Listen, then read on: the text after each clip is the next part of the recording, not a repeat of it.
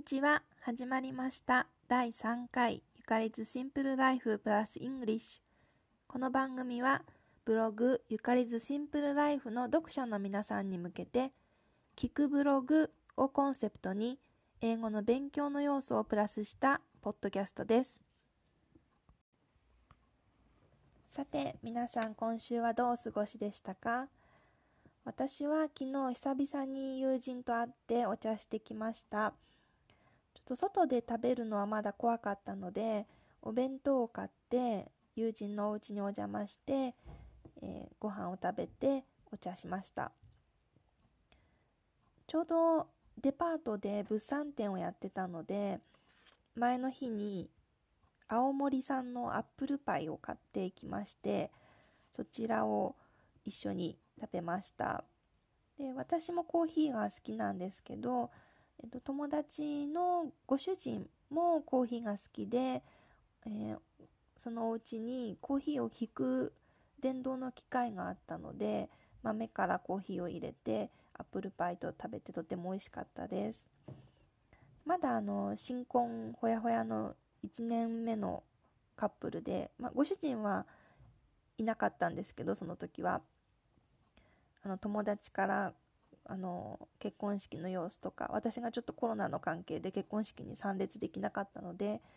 いろいろあの準備が大変だった話とか、まあ、楽しかった話とかお式の中のサプライズの話とかいろいろ聞けて面白かったです。あのもう付き合いが中学校1年生の時からの友達でずっと仲良かったんですけど、まあ、この結婚を機にご主人の転勤が決まって県外にもう今月末には行ってしまうのでその前に、まあ、ちょっとゆっくりお話をしたいねっていうことで、えー昨日は話してきました。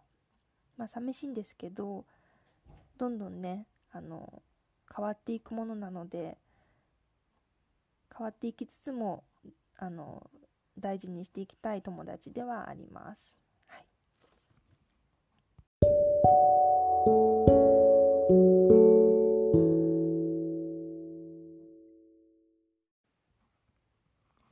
さて今週も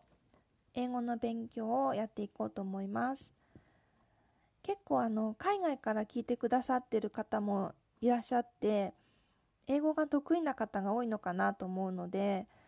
なんか今更こんなことをと思うんですけどあの私もそんななんか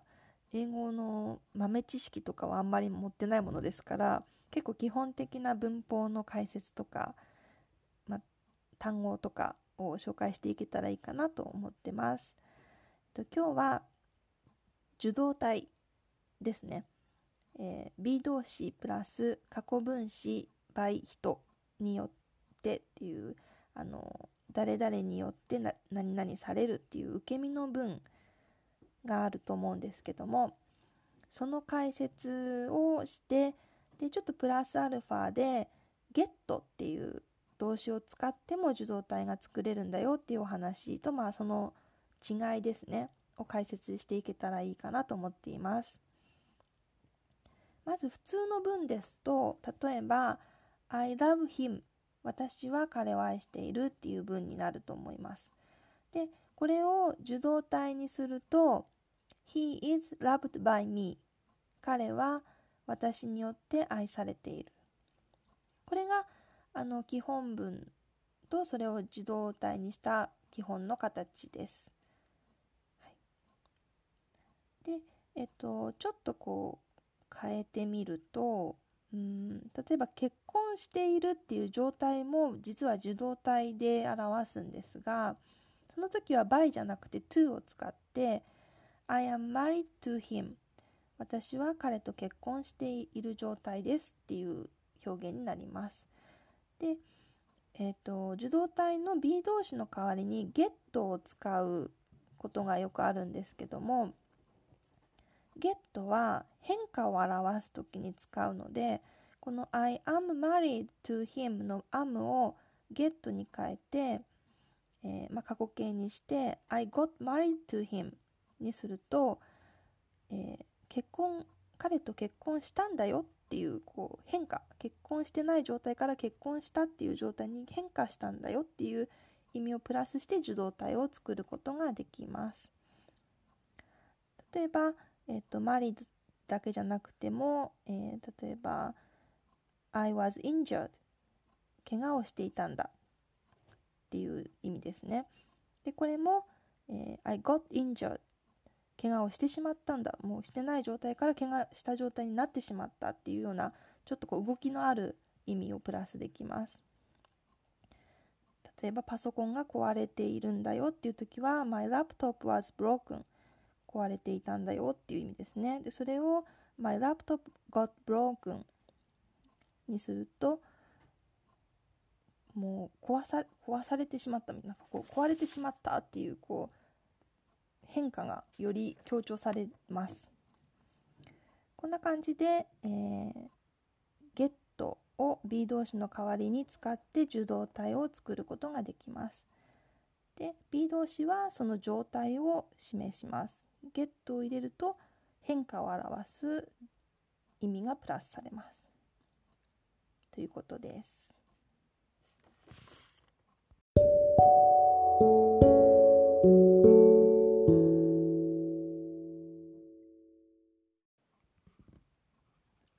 では最後にブログについてお話ししようと思います。今日でですね、ちょうどブログを書いて1年になります。コロナでテレワークになったりして生活リズムを作るのが大変な時期だったんですけども、まあ、おお家にいる時間が長くなったので煮込み料理をしてるよっていう女性の声を結構聞いて私もじゃあシチュー作ろうと思ってシチュー作ったのを初投稿したのがブログの始まりでした。でえっとそれが4月だったんですけど5月頃からはお花の定期購入っていうのを始めまして時々ブログにもお花の写真載せてるんですけども結構ねあのいいですねお部屋にお花を飾るっていうのはあの大学生の時にもフラワーアレンジメントしてみたいなと思って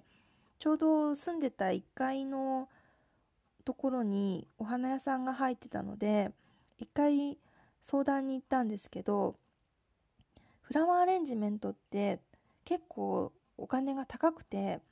お花代プラス指導料っていうのがあるのでちょっといくらかは忘れちゃったんですけど当時の学生してた私の金銭感覚からするとちょっと習い事には高いなっていう印象で諦めちゃったんですね。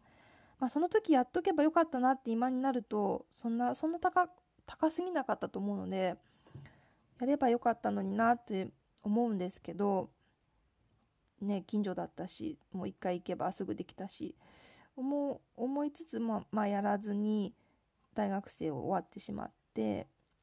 で今はピュアフラワーさんっていうお店からえっとピュアフラワーさんっていうのが、まあ、大元締めであるんですけどそこから近くのお花屋さんに依頼が行ってそこから届くっていう形です。で1回860円で週、えっと、月2回か。で、えっと、月にすると1720円かかります。送料はありません。持ってきてくれるのでね。で、えっと、結構ね、1回の量も多くて、うん、大きめの花瓶にいける感じですね。で、えっと、お花はもうセレクトしてくださるので、もう飾るだけで結構素敵なんですけど、自分でこう、長さを切ったり、刃を落としたりはしてます。もう一つ有名なところだと、ブルーミーさんっていうところがあって、そこはあのお花のサイズは小さめなんですけどそのおかげでポストにあの専用の入れ物に入れてポストに入れてもらえるので受け取りが簡単っていうのとあともうカットしてあるのですぐ飾れるっていうところがいいかなと思います。はい、いくつかそういうお店があるのであのお試しでやってみてもいいかなと思いますしまあ近所にお花屋さんがある方は出向いてちょっと相談しながらお花買うっていう時間も結構楽しいかなと思います。私はあの夏にひまわりをお花屋さんで買って飾りました。結構あの見るだけでストレスにも効くっていうことも聞くのであのストレス解消にもいいっていうのも聞くのでよかったらお試しください、はい、では今週もありがとうございました。また来週も配信しようと思います。よろしくお願いします。バイバイ。